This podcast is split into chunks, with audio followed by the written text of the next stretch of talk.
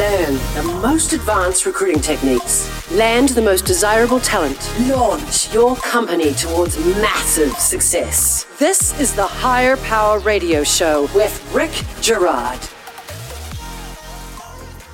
Assumptions are the number one reason we fail in our expectations when hiring and raising capital. Assumptions are drawn when we don't invest the time to listen to all parties. Asking deeper questions to gather data to support an accurate decision is crucial. What is not uncovered is the reason we make bad hires because we inject our own assumptions, needs, bias where the evidence should be. This especially holds true in your hiring process when your needs and desires cloud what is most important, and that is the truth. I'm Rick Girard, and welcome to the Hire Power Radio Show. We help entrepreneurs and executives win the right hires by sharing insights from top performing rebel entrepreneurs, game changers, and industry leaders like our guest today, Mr. Brian Franco. Brian is the founder and managing partner of Meritage Partners. Brian strives for excellence in fairness in deal structure and has deeply intuitive understanding of the importance of companies' compatibility. He has represented and completed deals with an extremely diverse set of small and mid-sized businesses, private equity groups, and public companies in a number of industries, and has significant experience working with companies in architecture and engineering, healthcare, manufacturing, logistics, wellness, AI, software and technology, and professional services. Man, I felt like, like Eminem just there. I was rapping.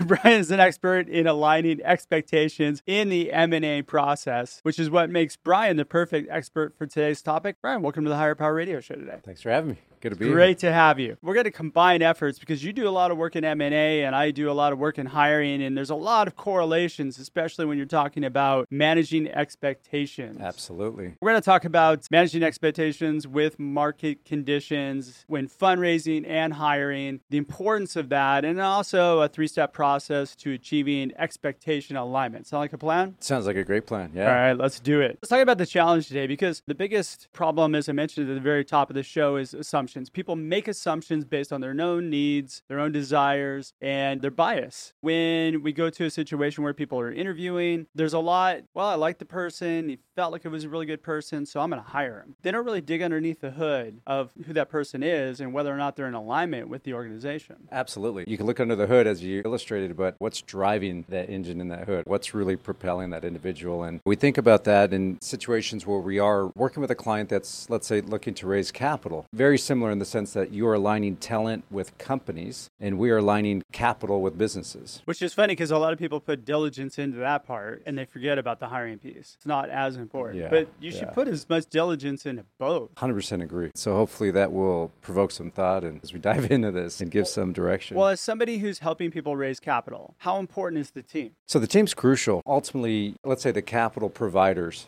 that are looking at investment opportunity are going to provide capital to yes the idea yes the vision but who is it that's going to execute on that vision? Is that the right individual or group of individuals? And so when we think about this and talk about this you're working to align the right person for a role in an organization. Mm-hmm. And ultimately if you didn't do your job or if you're working with fundraisers that need the team right or they don't have the team yet it could be a make or break of a deal. Yeah, and I would imagine it should be because if you don't have the right people on the bus, then why would you write a check? Capital providers are going to provide checks to capital raisers as soon as they understand the opportunity, as soon as they understand that the team that's been put together to execute on that is the best team possible. So you're putting together this all star team, let's call it. I always talk about capital raisers. They're asking for capital, but what does capital buy us? Capital buys us time, not only in business, but in life. So let me illustrate. Not in a startup. It doesn't buy any, any extra time. Yeah. No, not extra time, but just time in general. I always illustrate it as a runway. The goal of an airplane is to get in the air. And if it's not, you shouldn't get on that airplane, number one. Tie that and thread that back to capital providers. In providing capital to an opportunity startup, they're going to need runway to take off, to bring their vision to market. And so we think what propels that you have the runway, you have the engine or engines on the airplane, and then you have the fuel driving that. And so the goal is that these three elements intersect and get that airplane into the air. If they don't, think about it. There's catastrophic results. Well, and a startup is you're going down the runway trying to bolt on the wings. Yeah, yeah, yeah. Before right. you get to the end Yeah. of it. You don't want to be realizing you need wings as you're sitting on the tarmac. This is part of your plan. This is part of your vision. It reminds me of Amazon. Amazon went out to raise capital last century. When they did, they didn't expect to have any profit for the first four to five years. So imagine if you and I were raising capital right now and we were telling investors, hey, look, this is going to be the best business, the best platform, but we're not going to give you any money for the next five years. How's that sound? It's a difficult Well, it's setting expectations. It is So setting that, That brings us back to our topic Right. today. They set the expectations, and did they return a profit within those four to five years? no, which is fine, but so as long So that the investors were along for the long term haul, though. Correct. Not all investors are, but there are definitely investors out there that do have those expectations and have that understanding. So as long as that they can see the pathway, even if that pathway to profitability five years down the road, they just need to be able to see it today. when we're talking about expectations alignment, this is really important because you set the stage that, hey, look, at we're not going to be able to make you any money in the first five years. You have to be realistic about who you are and what you are. Yeah. And how you're going to grow the organization. Because again, that's a prime example of how they grew a business into a trillion dollar empire. That's where it's key to really align founders and investors because if you align the wrong investor, you're going to fall short because you're not going to meet their And if you find the wrong investor, they're not going to meet your expectation as a capital raiser. There's a very close correlation between what you do and what I do Mm-hmm. Yeah. because you're trying to match the right person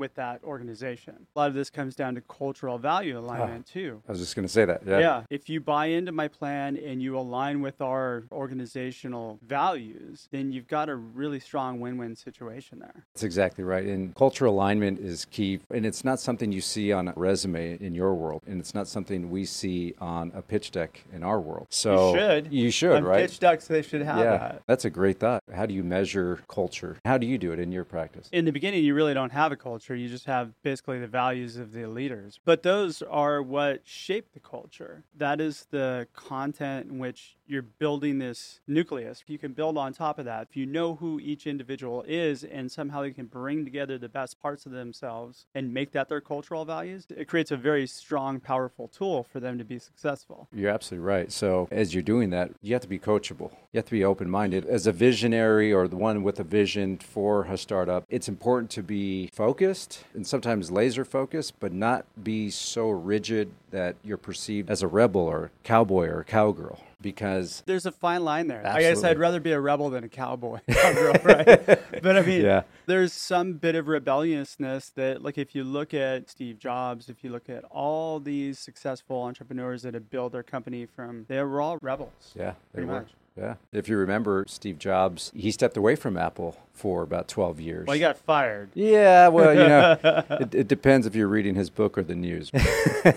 Story goes, he got fired, stepped Yeah. away, but he was the visionary, and, and that's great. We need that, and we want to inspire that and feed that. But there again, I wonder what the outcome would have been if he wasn't gone for those 12 years. How much further they would have gone in that time frame. Who knows? Why is expectation alignment important to a company? Understanding alignment empowers us to truly understand how to meet the expectations, not only the expectations of the fundraiser, but the capital providers. Because meeting those expectations, that's where we find success. And having realistic expectations are super important. A lot of times you want things to happen really quickly and you want to grow quickly, but you never know what's going to happen in the future. You have to plan for the worst. And what really helps with that is looking into the future, you have to look to the past. When you look at the leadership team of an organization, you want to look at what personal goodwill or what collateral do they come along with in terms of past experiences, past successes, and it could be failures as well. Because I always say when you look at a failure, a business that doesn't achieve what it set out for, and there's money lost, I tend to look at that as that's a tuition for a lesson that was learned. Not everyone wants to pay tuitions over and over again. Well, if you're an investor, no, you don't want to pay those Yeah, tuitions. But it's part of that's if you're an investor, you have to invest in a lot of different companies. relevant experience is necessary and important for the leaders of an organization. Very true. All right, you're listening to the Hire Power Radio Show. I'm your host, Rick Girard. And for our podcast listeners, we're going to take a quick educational moment from our sponsors.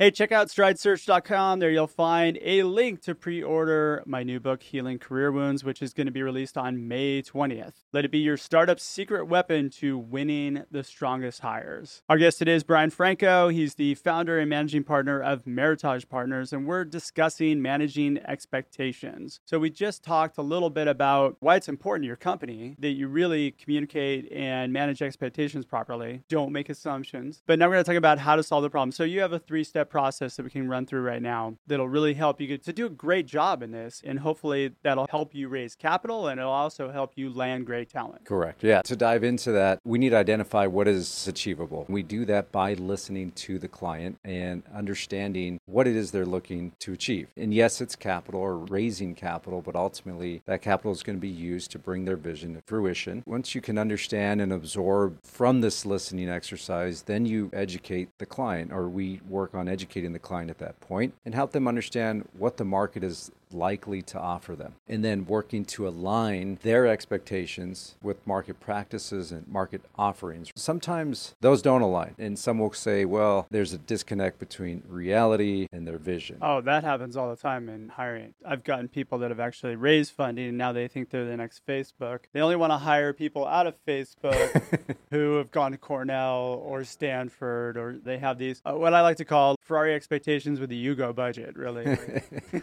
you don't don't have that ability to track that person unless that person is properly positioned. So, three steps we have identify what is achievable, we have education, and then we have plan and equip. So, let's talk about identifying what's achievable. So, listening is a skill that I find is lacking today because a lot of times we inject our own assumptions into it, which is why I opened up with that. It's been my experience where I have managers that I worked with for years and they talk and talk and talk and they don't really listen. And so they're telling the person everything that they need to know in the interview for them to be able to just feed it back to them. And then they think the interview went really well. It's an illusion. It is. And then they're surprised when they don't work out. You're exactly right. And for us in our practice, if we behave that way or follow that same format, we would find and have found ourselves in these what I'll call exercises of futility, where we're yep. just disconnected, we're not understanding. And if we don't understand, how in the world are we going to help them manage their expectations when we can't articulate it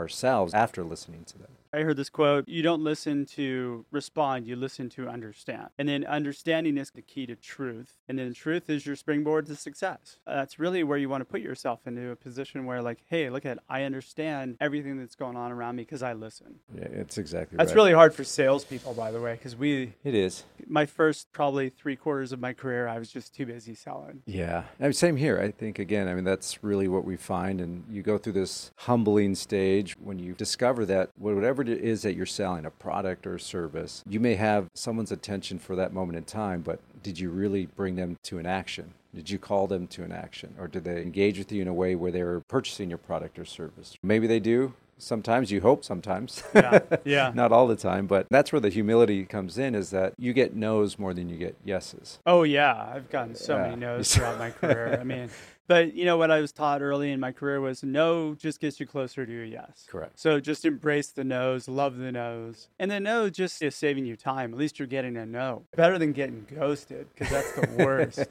right? It, it, really is. Chasing somebody. I have stories I've told on air where it's taken me like 37 days to get in touch with somebody. I've always been pleasantly persistent, so like I just kept going and going and going until I finally got them on the phone. Yeah, and that's what it takes though. Yeah. If you didn't pick up that phone that second or third or 15th time time, that's where you learn about people and you figure out how, once you do get on the call with them or in the meeting with them, you listen to them. We're always so eager to say what we intended to say once we connected with them. Yeah. So identifying what's achievable is listening. Also, understanding what the business needs as opposed to what you think you need. That's always a really interesting conversation because it is. The business doesn't necessarily need what your ego needs. Your ego mm-hmm. needs somebody from Facebook because yeah. it looks good to your investors. Correct. But the business doesn't necessarily need need that. The business just needs the strongest person who's going to get whatever department to the next level. That's exactly right. I see it as a business is an entity, and an entity can outlive a human. Yeah. And so, therefore, we should look at an entity as its own being. Eh, and it doesn't its... have an ego. It doesn't. We have egos. Yeah. We're the flaw in the business. we yes. just we just found the, yes. the glitch in the matrix. we did.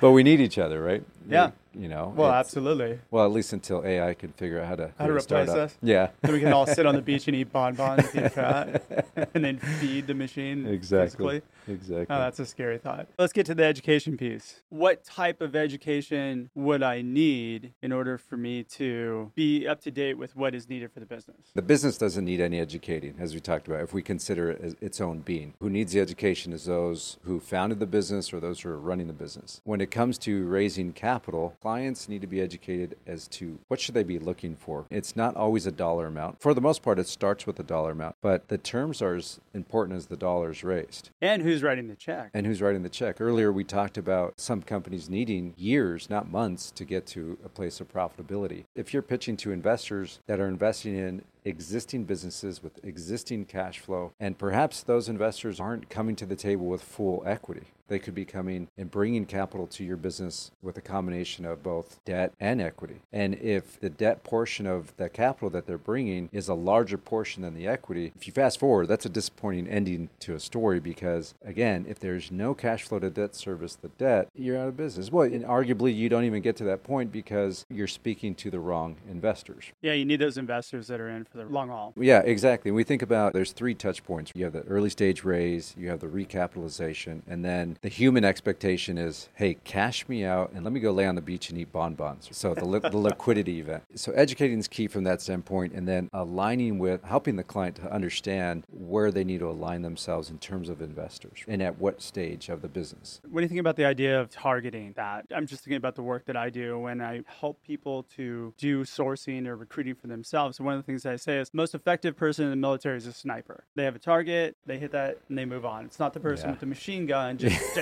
all over the place, right? Yeah. Why not take the approach rather than getting this huge funnel again the ego likes to think well we got 2000 resumes that came in for this job. Rather than feeding that target 5 to 10 people 5 to 10 investors that you want to do business with. Research network with them get to the right person get the introduction from you or from somebody else. Linkedin is a great spot for that. Why not utilize those resources and then plan your attack around those rather than just throwing shit at a wall and hoping it sticks? Now we're stepping into the plan and equip. Yeah. And I'm so glad you used the illustration of a sharpshooter and a machine gunnist. Is that a word? Machine gunnist? I don't know. Let's Mm-hmm. machine gunner i don't know Machine gunner. You're one or the other. So we identify ourselves as we're the sniper. We know our targets. We zero in on those targets and we focus our time and our energy there because we know that there's alignment there. If you go to market and you take that shotgun blast approach, you're going to waste a lot of your valuable time speaking to or presenting to groups that are just not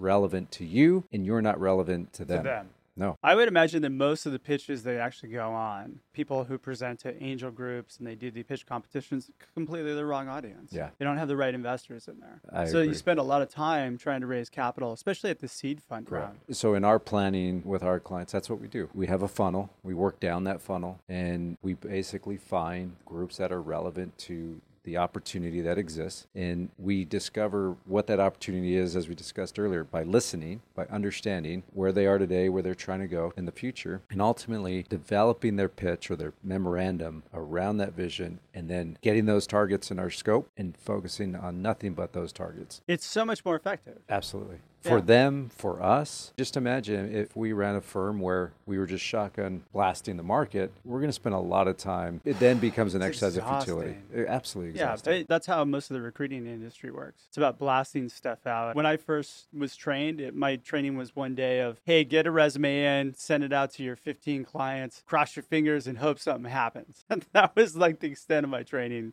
Yeah, for the most part. Yeah. When you think about that training, though, you stepped into that role. That was the advice you received. And then that training was not the actual training, that was like the igniter. That was But- like conditioning. Yeah, there's a conditioning. But Kinda, the, the yeah. real training came in no, this is not a match. No, that's not a match. No, they're not a match. That's when you start to understand, well, wait a minute. Yeah, I gotta look trial by fire. Those those are costly mistakes, though, because they could have been things that would have worked out. So they were costly mistakes in the long run. No, I do agree. So you're speaking to experience, and if there's a lack of experience there, it becomes tiresome for individuals. Oh, you get burnt out for Yeah. sure. What's the thing that you need to equip here if you're raising capital? What's that one? Boom, here's your blazing sniper rifle. you zero in on the targets, so you quantify and qualify who those potential investors are. That's one piece of it. The second is to develop a pitch deck that articulates your message in a way that people can gravitate to not only your vision, but understand it, see it, believe it, see the pathway because you're setting out to accomplish what one hasn't been accomplished before or hasn't been accomplished in the format that you're presenting. If you can't explain why you're different just by saying, hey, we're different, it's not going to go very far and it's not going to carry a lot of weight. And then, of course, you have to develop those relationships. 100%. Yeah. Yes. We're getting pretty close on time. Brian, what would be two or three key takeaways you can give the audience to can plug into their business today? Okay. So don't get away of your own vision. Don't be too rigid. Be coachable, but also be accountable to your vision, which is contradicting. And it's more of an art than it is a science for that reason. Put an all star team together. Understand where you. I know a guy who can help with that. Okay. Yeah. Yeah. Yeah. yeah. After the show, let me, you could, maybe you could hook me up. I know a couple guys.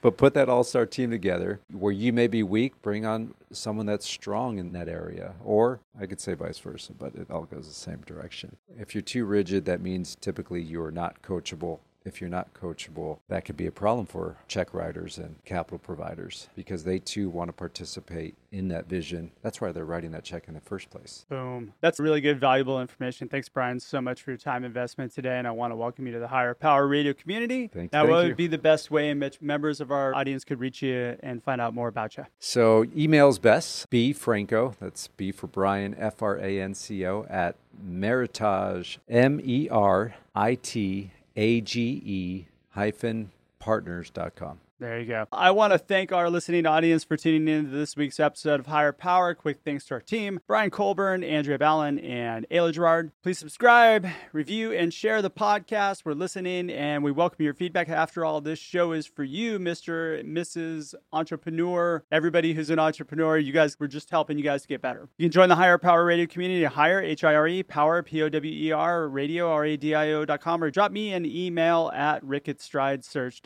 in next Tuesday. Tuesday, our guest is going to be Dr. Michael Neal. He's the founder and CEO of Build My Team. I'm your host, Rick Girard, and you have been listening to the Hire Power Radio Show. Aloha. Thank you for listening to Hire Power Radio. Catch our LinkedIn Live show every Tuesday at noon or download the podcast on iHeartRadio, iTunes, YouTube, or your favorite podcast platform. We appreciate you joining us on Hire Power Radio with your guide to recruitment success, Rick Girard.